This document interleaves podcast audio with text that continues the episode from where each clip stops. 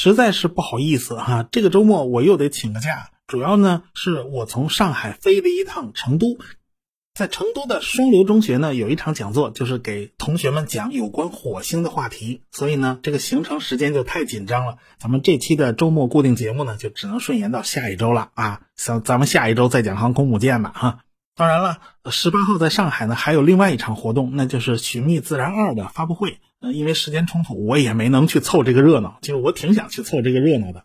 不过这次成都之行啊，还算是成功的，因为。双流中学的老师和孩子们都很热情，听讲座听的那叫一个认真呢。而且呢，他们互动问答也非常踊跃啊。孩子们最关心的问题，居然是在火星上能不能种粮食、种菜呀？我都奇怪，这帮孩子怎么都会考虑农业问题呢？这还是挺出乎我意料的。我猜呀，是他们看火星救援这类的片子看多了哈，他们就惦记着在火星上种马铃薯呢啊。成都也是一座非常美好的城市，可惜呢，这次时间安排太紧凑了，我也就没有在成都过多的停留。以后呢，有机会到成都，我一定争取啊时间长一点，争取多看看啊，我还挺想去看熊猫的哈。好，咱们就说这么多吧，我们下个星期再见。